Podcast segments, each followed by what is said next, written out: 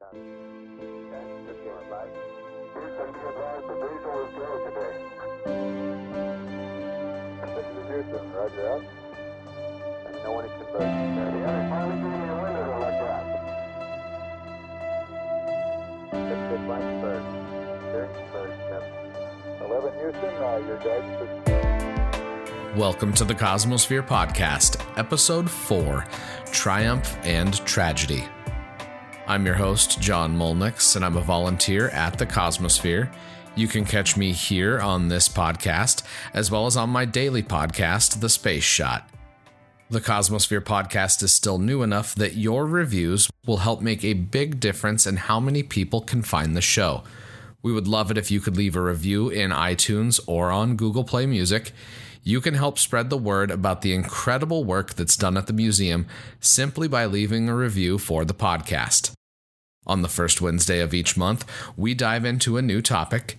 This month, we're taking a trip to the Cosmosphere's SpaceWorks facility. We'll also hear from Carla Stanfield about what's happening at the Cosmosphere this January. Then we're going to finish up this episode with my conversation with Brad Noost, the Director of Education at the Cosmosphere. We talked about some sad chapters in American spaceflight history and how NASA overcame those tragedies. One more thing before we get started today. If you'd like to find out more about the work that the Cosmosphere does, head to cosmo.org and check out the information on the world class education and outreach programs that are available. At the end of last year, my dad and I were lucky enough to have a tour of Spaceworks, and what follows is the audio from that visit. Without any further delay, let's head to Spaceworks. So this is this is SpaceWorks. Um, we, we've got two two um, facilities. This is our, our 6,000 square foot high bay facility where the F1 engines um, were restored. Okay. And then the um, other building I'll take in uh, is, is the main shop. Okay. Um, so what the guys are presently doing is they are getting this area prepped um, for the uh, restoration of the original mission control consoles Awesome. from uh, uh, NASA Johnson Space Center. So Very cool. We'll bring all the consoles. This is Jack Graber. Hi, there. nice to meet you guys. Jack. How you doing? Hi, John. Nice to meet you. John uh, does uh, a podcast that um, he's been nice Oh, very enough to volunteer uh, his time to showcase and highlight us. So um, part of what Great. he's doing is is uh, a segment on space work. But Jack um, Jack is our director of technology, but as of January 1st, we'll be, uh, oversee our SpaceWorks division. Very cool. So Jack and Don, who's who's hiding, are getting the area prepped. So when when uh, the contract um, gets signed, which we're hoping will be in the next couple of weeks, these guys will go down. And I don't know if you've been to Johnson Space Yep, Center. once. Okay. So the historic mission control, they'll they'll go row by row and take a row at a time and bring those consoles here. And then we'll. This is Don Ike. Hi, Don. Brett Moments. Nice to meet you. We'll take the consoles row at a time, bring them up here, and in about three months per row, uh, they'll restore them. So literally go in and clean them, um, remove any corrosion that's there. When we first walked into the SpaceWorks facility, we were greeted by a jet engine from an SR 71 Blackbird that was covered by a large tarp. It took us a few minutes to walk around and just kind of get our bearings in the massive warehouse, and it was a really cool experience just soaking it all in for the first time. You just heard Jim Remar talking about some of the restoration process for the consoles that are located at the historic Mission Control Center in Houston. The Cosmosphere is going to be restoring the consoles of the MOCR or the Mission Operations Control Room. Let's jump back in and hear Jim talk a little bit more about that process. Jack and and the guys then will also reanimate them. So part of what NASA wants to do is is when a visitor walks into the viewing room, the the MOCR comes to life, and so these consoles light up. yeah. And, um, we've we've spent an enormous amount of time researching and talking to the flight controllers to understand how each console works and what it did and what buttons lit up and what data would be on the screens. And so then the guys will recreate that, and there will be a be a visitor experience to where the visitor comes in and they'll see it, and then MOCR will, you know, it'll be up, you know, as they come in, and they'll see it, what's going on, and then um, they'll hear the audio of the of the lunar landing, and then the TV camera will, you know, the, the stuff will come up on the screen. So it's, wow, you know, it's it's uh, been neglected for how many years? you know, when yeah. when they left after the um, shuttle early shuttle program and went to the to the new um, operation, they haven't done anything to it. Yeah. So, um, a an architectural firm out of Houston has been hired to take the interior back to what it was during the Apollo 11 mission. So from the wallpaper, the carpet, to everything, the what's on the consoles, and uh, you name it, it, it'll be back there. And uh, it's uh, it, it'll be an awesome, awesome uh, preservation when it's all done. Uh, but along the walls, uh, just artifacts you know, from our collection. Um, we've got about 10,000 artifacts in the collection, of which about So it's like most museums. Most of what you have is actually you can't display. Exactly. we we only have about 8% uh, of the um, collection on display. Um, all the large stuff are, are obviously kept here. So this is like the, the J58 engine from the. Uh, As you can probably tell, both my dad and I were like kids in a candy shop. Here's one of the computers from the from the uh, mi- mission control. So you see all these consoles. These are all original mission control consoles as well. So most people recognize the the MOCR, the original mission control, but there was MOCR 2, which was essentially the same thing, but it was it was the guys who were literally reading the data, and so they were communicating to the front room guys. You know the the They were back- never on TV. Exactly. The backroom guys were just as important as the front room Yeah, guys. if not the front room so. guys, exactly. The front room guys got all the glory. Yeah. That's awesome. And so these are the consoles from the back room. So they're identical to the, the front room consoles. So were those used just to kind of develop how you're gonna restore the front room consoles? Great then? question. Um, we we acquired these. I don't know back in the '90s at some point. NASA accessed all of the all of these out of their property. Didn't want them anymore. Instead of preserving them, so Cosmosphere acquired all of them. They've been literally sitting in this warehouse for the last probably 20 years. Um, just recently, we um, worked on two movie projects. One I can't talk to you about, but the other is First Man. Okay. So Jack reanimated 16 consoles. Yeah. That will be Mission Control for First Man, which is the production on um, Neil Armstrong's um, life, the the movie that uh, oh uh, Ryan Gosling is Neil Armstrong. Yeah. That'll be fun. So Yeah. what Yeah. was great about it was it really allowed the guys to get an understanding of, of how the consoles worked, and so it was it was a trial run for us. That's Um, great. And we, and we got to get paid to do it, and our consoles will now star in a movie. One of the highlights of the SpaceWorks tour for me was being able to see the turbopump component from one of the F1 engines that was recovered as part of the F1 engine restoration project. This is um, one of the recovered pieces from the F1 expedition. This is a turbo pump. Can I touch it? Yeah, So what's the metal of this? it's uh, mostly uh, Is that the- Inconel. Inconel. Um, So it's a composite of with ceramic and stuff too, right? No, it's or- it's uh, it's a, a cast. Oh, it's actually um, cast. and what what you're seeing is just the the corrosion. That's just the corrosion. Yeah, I was I was telling John that depending on where they found it, um, there were- there were two, th- three things really that that would attack it: electrolytic activity. Um, but in this case, uh, it would be calcium and salt. Hmm. That's just bizarre to me because you think of, tu- you know, tooling with aircraft and stuff. Right. You know, uh, pieces being cut out of a hard block, a solid block. Yeah.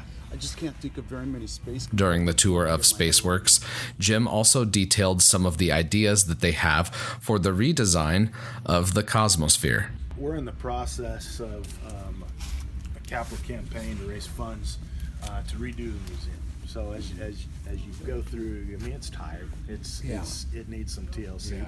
Uh, so what we want to do is is basically gut the museum and then open it up because there's there's a lot of winding activity and, and in some cases it's because all the graphics and information is backlit. Yeah. Um, so we want to open it up and then really open the artifacts up to where you, the public can really get around. them Because yeah, I was See saying, telling him that's what I thought. In some Yeah. cases, it'd be nice to go all Right. the way around that Yeah. piece. and that's part of our plan. And then, you know, put some interactivity in there, um, you know, create some immersive environments, and then take the, the text where if you want to spend 15 minutes, if you want to spend an hour, if you want to spend all day, you know, there's something for everybody. Yeah. Um, so we're, we're really excited about that because we really feel it will allow our museum to, to be even more appreciated than what it presently is. After looking at the artifacts, engineering mock ups, and all of the goodies that they have in their high bay facility, it was time to move to the next part of the Spaceworks facility.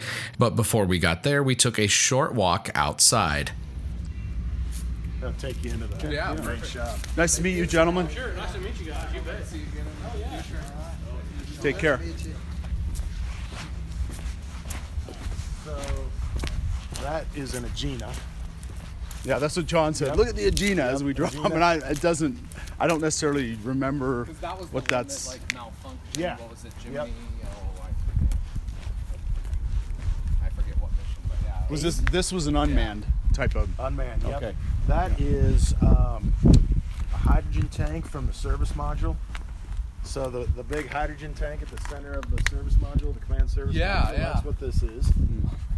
And then those tanks over there, those are um, fuel and, and oxygen tanks. So that would have been on the descent section of the LM. The malfunctioning Agena that I had in mind was part of the Gemini 9 mission. I was a little bit preoccupied with all of the other space artifacts that were there, so I couldn't pull that fact off the top of my head. With the short walk outside done, we made our way into the other workshop at the Spaceworks facility.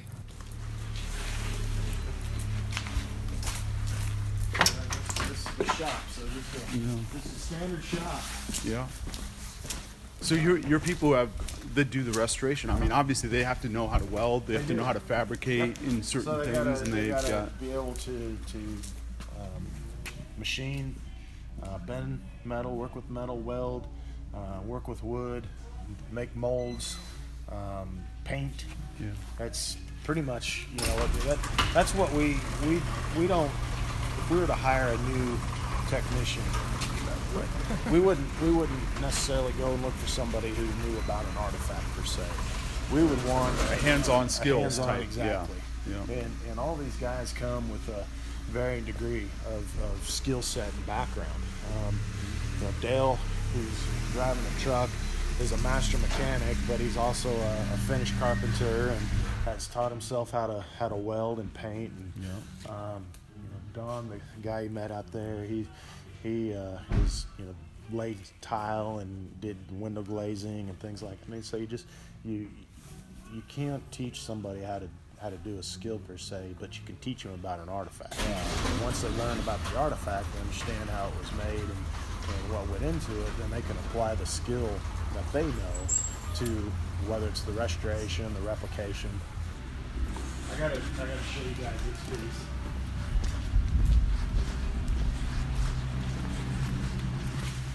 Oh, these are interesting. So this this is this is a Bendix mobility test article, and this was one of the um, companies that Marshall Space Flight Center invited to develop a prototype of the lunar roving vehicle. And at the time, Marshall was under the control of Werner von Braun, and here he is driving the Bendix. Wow. So that's Werner von That's- Braun yep, driving. it Yep, right sitting there. right there driving this vehicle. wow. So, NASA invited a number of, of companies uh, to develop a prototype of what the lunar rover um, would could look like. And so, this particular company is a company called Bendix Corporation, uh, and this was the prototype that they came up with as, as to what a LRV uh, might might look Wow. like. Wow. Yeah, That's fantastic. So this, yeah, isn't it crazy? yeah, that's just, yeah. Yeah, because those are the wheels. Yeah. So they're springy. They're spring. Yep. Oh So my this gosh, is, it's yeah. owned by the Smithsonian, but it was sitting in Huntsville, Alabama, Yeah. uh, at the U.S. Uh, Space and Rocket Center. And so we brought it up here. Um, So are you just charged with restoring it then? Or- we, yeah, but un- unfortunately, um, a museum hasn't stepped up that wants to display it I'm linking to the picture of Dr. Von Braun driving that mobility test article in the show notes.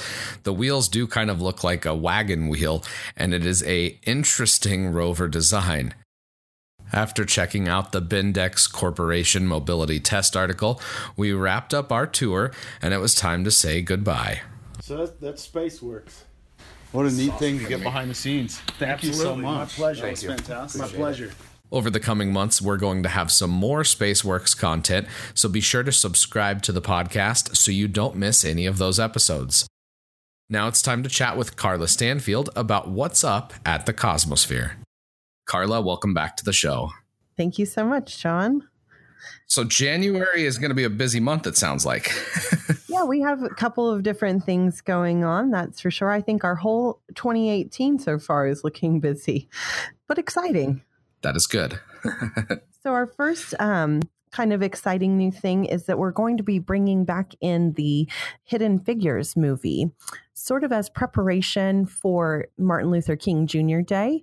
We'll be showing that this. Uh, or, excuse me, the first weekend in January, the 5th and 6th, and then the second as well, the 12th and 13th. Um, that'll be at our retro movie price for $5. You can see all of our show times on our website. And that will be linked to in the show notes, so check it out. Perfect. And then we will have our second annual community celebration on Martin Luther King Jr. Day. So, following probably one of our more widely um, attended events here in the community at, at the Baptist Church across the street, we will open our doors for community reception. So at that event, we'll have some vocal performances, some dance performances, um, some little snacks, some entertainment. But the big thing that we're really excited about is we'll have a brand new Rotunda exhibit opening in January. And that exhibit is going to focus on the contributions and accomplishments of several African American astronauts. Very cool. Because it used to be there was some like Apollo 17 stuff, and then there was a um, a couple artifacts from that mission, and then there was Mhm. also like the Blackbird ejection seat. So it's like the whole rotunda then has been updated. It'll be the south side of the rotunda. The the Blackbird exhibit stays, Okay. but the south side of that museum rotunda we we change out about every 6 months or so. A shifting exhibit. So Okay. that'll be up for about 6 months, so you have from January through let's say June to come and see that. And I'll definitely be out there before it's gone. So I'm excited about that.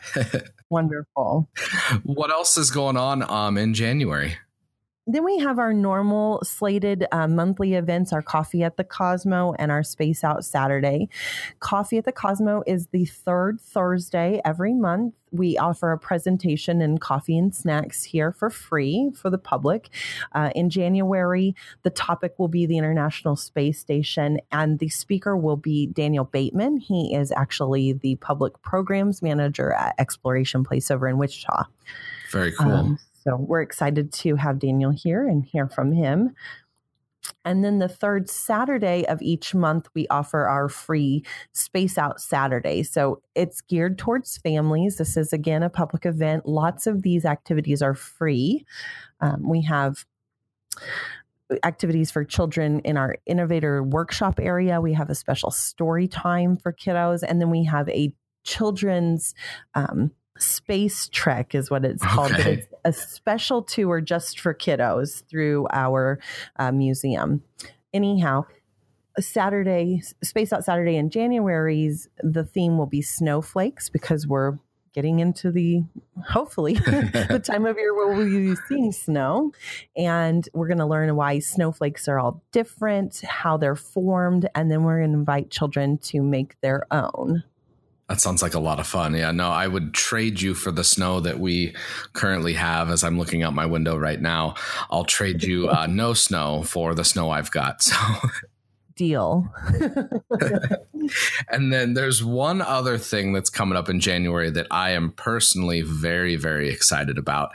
And that is some of the consoles from the MOCR that are going to be arriving in uh, Hutch. So tell us, tell us a little bit more about that. Yeah, we're we're still waiting on some of the exact details, but about the middle of the month, we expect the consoles from Johnson Space Center to arrive here in Hutchinson for the beginning of that restoration project. So, yes, we are very excited about that. The end goal of the project is to completely recreate those consoles, not recreate them, excuse me, maybe refurbish is the better word there. Yeah. So they will look like the 1960s um, era, Apollo era modules, but they will function. The capabilities of the computers will be modern.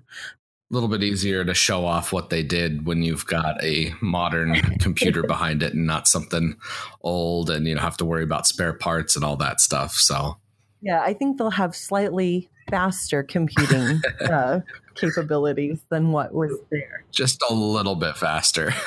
Maybe slightly more memory as well. so yeah, we are we're excited about getting that project underway and you should be seeing more in the news on that as we get a little bit closer. Well, Carla, thank you for joining us um, again here this month. I really appreciate it and I look forward to next time. Wonderful. Thanks, John. Be sure to check out the event calendar in the show notes for more detailed information about the upcoming events at the Cosmosphere. We're finishing today's episode with my conversation with Brad Noost, the Director of Education at the Cosmosphere. The theme that I was thinking of for this month is triumph and tragedy, and I think the following conversation covers the low points as well as the high points of some of the most difficult times in American spaceflight. Today I'm talking with Brad Noost about the Apollo 1, Challenger, and Columbia disasters. Thanks for joining me. Thank you. It's nice to be here. Glad to have you back. We're good starting to be, starting to, to have uh, returning guests here now, which is pretty cool. Absolutely. So we're going to start off today with Apollo 1. Um, it's now basically been 51 years since the Apollo 1 disaster uh, killed astronauts Roger Chaffee, Virgil Gus Grissom, and Ed White in a fire on the launch pad. Um, let's talk a little bit about that mission. The accelerated timetable for Apollo, how did that play into this disaster? Well, in 1961, John F. Kennedy declared that we were going to go to the moon and that we were going to do so before the decade was out. And this was only three weeks after the first Mercury flight with Alan Shepard, and he was the first American to go into space. And so that program had to happen very quickly, and uh, a lot of technology had to be invented just just to be able to to make the uh, trip to the moon. And so we were trying to beat the Russians to the moon. We were in the height of the Cold War, and uh, the accelerated time scale definitely played into that because there was tremendous pressure on uh, the contractors to get the, the spacecraft done on time so that we could so that we could make Kennedy's deadline. And so unfortunately, because of that, shortcuts were taken, mistakes were made, and uh, that did lead to the tragedy. That was a, a major factor in the in the tragedy of Apollo One. And it sounds like, from what I re- remember reading about the disaster, is during the testing they had had a lot of velcro just to make things easier to right. hang up in the spacecraft and right. when you've got things that are flammable like that doesn't really doesn't really help the situation out so was that part do you think that played into absolutely kind of just... there were a lot of there were flammable materials on board the spacecraft and uh, in fact uh, they were supposed to have been removed, and then they were, and then they were put back in later.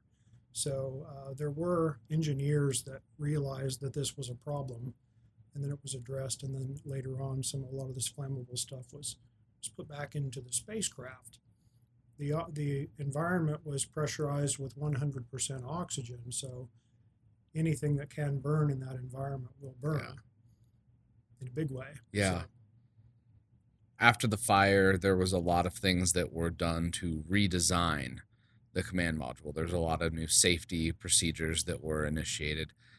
Um, let's talk a little bit about that because I mean, it's not something that we didn't just, you know, say, oh, the fire happened and then we moved on. We learned from it. We found out what caused it. We found out how to mitigate those type of instances in the future. So let's talk a little bit about that. Okay, well, one of the one of the major redesigns was the hatch, and the hatch on uh, on Apollo One on that command module opened to the inside, and it was basically a, a plug type hatch, which sealed because of the greater pressure inside the spacecraft than the uh, outside air, and so uh, because of that, it was very very difficult to get open, and when the fire happened the pressure, which was already greater than the outside air, increased even more, and it made it nearly impossible for the astronauts to get the hatch open. And so, and then uh, the, the uh, technicians on the outside struggled to get it open as well because of the heat. And so that was a major redesign. And then on the um, later version of the command module, the ones that actually went to the moon, they had a hatch that opened to the outside. And uh, it actually had um, an emergency mechanism that allowed it to open very quickly. Also, uh, the environment, which in Apollo 1 was pressurized with 100% oxygen, the uh, ratio of that was changed so that was more of a oxygen nitrogen mixture. And so it was still more oxygen. It was about 60 40. So but then as they went into space, as they accelerated through the atmosphere, um, the pressure inside the spacecraft decreased, and so they ended up breathing. They still breathed pure oxygen once they were in space, but the pressure wasn't nearly as great as it was at liftoff, and uh, that made the fire hazard a lot less. So 100% oxygen is um, going to make anything that can burn will can anything that can burn is going to burn like crazy. So yeah, I mean it's something that they still have to worry about today. So sure, it's you know at least we've learned what we can, you know how to mitigate where we can, so that mm-hmm. you know that's definitely something that good that came from that. Even all these years later, it's still a very sobering experience to mm-hmm. read about this mission or to visit um, the launch pad where the fire happened. It's still just you know an unsettling experience. Sometimes. Absolutely. All right, so Brad, we started off talking about Apollo One, um, and now we're going to talk a little bit about um, two more recent missions: uh, the Challenger um, explosion, as well as Columbia. Let's start off with Challenger. It was okay. a little bit of a chilly morning there in Florida, just like it was here um, in Hutchinson this morning. It was you know, let's talk a little bit about how that played in with the O ring, the infamous O ring. Okay. Well, the uh, O rings that separated the different sections of the solid rocket boosters uh, were not rated, they weren't tested below about 54 degrees. So that morning uh, was really cold, and uh, prior to that, engineers had been concerned about the O-rings and whether they were going to be able to withstand that. So if you think about what happens with rubber, when it gets cold, it gets brittle, it gets hard, it can crack, and so um, there was there was actually ice on the launch pad that morning, and they had to uh, spend time out there de-icing. And uh, you think about Florida down at uh, Kennedy Space Center, that's not a place that normally gets that cold. So that was really very chilly morning for that, and the shuttle had not launched and that kind of cold before, and so yeah, there was there was real concern. So, yeah, it's a little bit different climate down there. The Russians launch in cold weather all the time, but right. the shuttle wasn't really ever meant to handle that type of extreme cold. Right. This flight was really notable, and there was I mean, millions of people watching it mm-hmm. um, because of Christa McAuliffe. She mm-hmm. was the first teacher flying into space and you had school kids around the country you had families you had her parents even in the crowd there watching right. watching the liftoff so that's you know the challenger launch was was really it was it was really difficult for a lot of people because nobody was expecting that to happen just what was like 70 something seconds into the right. flight right teachers in space the education value you know, it would have been great to have her up there doing that education from space, all that stuff. So it's just really just tragedy that that ever happened. Yeah, absolutely. Yes, uh, and the O-rings, uh, they had. I mean, there had been some ruptures and some issues before, and it was one of those things that the engineers kind of determined was uh, an acceptable risk, and so they, they knew there were problems with it.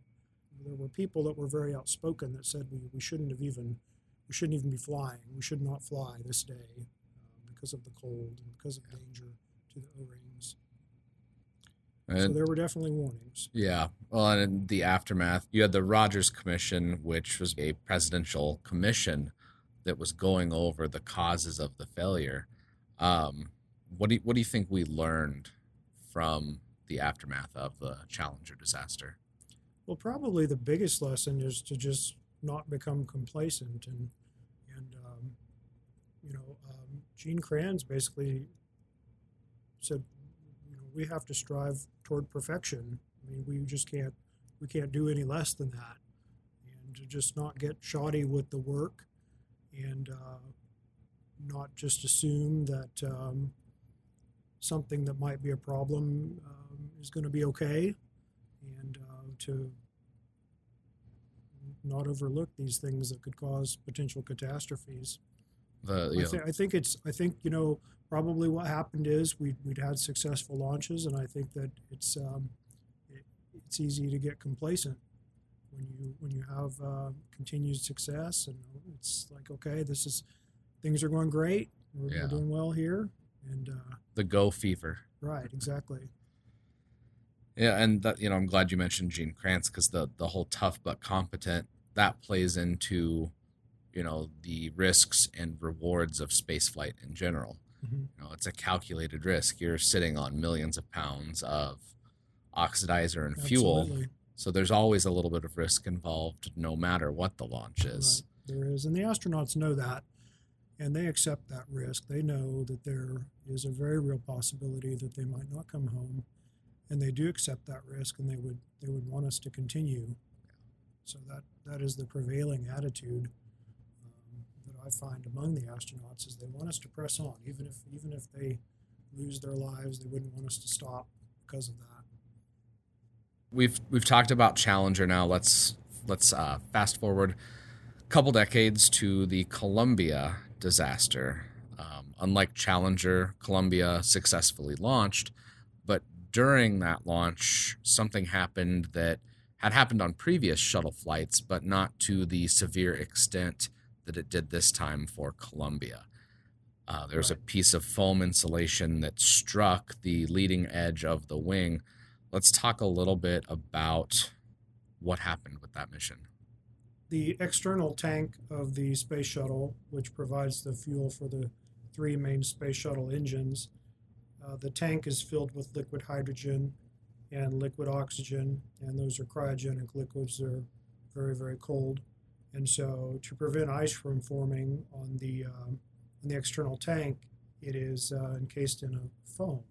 So, if you think about how light and airy foam would be, uh, it doesn't seem like something that could um, cause a problem, but on the way up, it wasn't uncommon for pieces of foam to fall off. And again, this like uh, like the O-rings before in Challenger, this became uh, an acceptable risk in the flights because it's foam. It didn't seem like it would be a real big problem, but a piece of foam did strike the leading edge of the wing. You have to remember that as the shuttle is going up, it's going thousands of miles an hour. Uh, it reaches 17,500 when it's in orbit. So uh, that incredible speed, when you when you add that velocity to even something like a piece of foam, then it can do real damage. And so it did make a hole, uh, probably six to 10 inches in diameter, in the leading edge of the wing. And so the entire time the astronauts were out in space in orbit, uh, doing their um, docking with the International Space Station, uh, their vehicle was crippled and they had no way of knowing that. And so they were really doomed from that from that time of launch. Uh, when that foam hit, their, their mission was doomed and they really had no awareness of that. And so then as the vehicle came back into the atmosphere, all of that speed, that 17,500 mile per hour speed, um, all that speed has to go away so that when you come down and you land on the runway, you have a nice landing at about 200 miles per hour, and that- happens in about 30 minutes. And so what happens is all that energy uh, that you attain during your orbit turns into heat as you come back into the atmosphere. Uh, the air gets superheated and uh, gets compressed in front of the vehicle and turns into a superheated plasma, which can reach up to uh, the, the wingtips could reach up to 3,000 degrees. And so that superheated plasma went into that hole in the wing and melted the internal structure of the wing and uh, caused the vehicle to break apart. And so the pieces ended up landing over Texas, most of them over East Texas. And the astronauts, of course, perished in that mission Yeah. as well. So, Well, and in the aftermath of that, I remember we were driving. It was on. I think we were on like a Christmas va- or not Christmas vacation, but we were on like a, just a weekend trip out of school in the car with my mom and sisters. And I remember hearing the breaking news come over the radio for that. So for Mhm. me, that was the first time I had ever experienced something like that live. So it was really you weren't expecting it with Right. the regularity of the shuttle flights, with just the number of missions they had it was something that just came out of nowhere for that. Right. But at the same time, with the tile damage that previous missions had had, it wasn't really out of nowhere for you know the people at NASA. They they knew that the tile damage was a problem. They just didn't know the the full extent until tragedy struck with Columbia. right. You know, one of the things they did to fix it uh, was when the shuttle would fly up to the space station.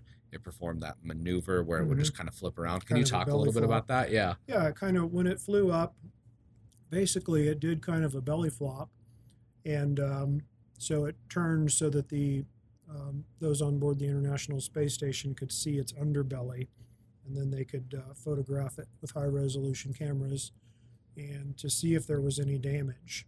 And so that was a way of, um, of just checking it out, making sure that the thermal protection system was all still intact and um, making it so that it would be safe to re-enter.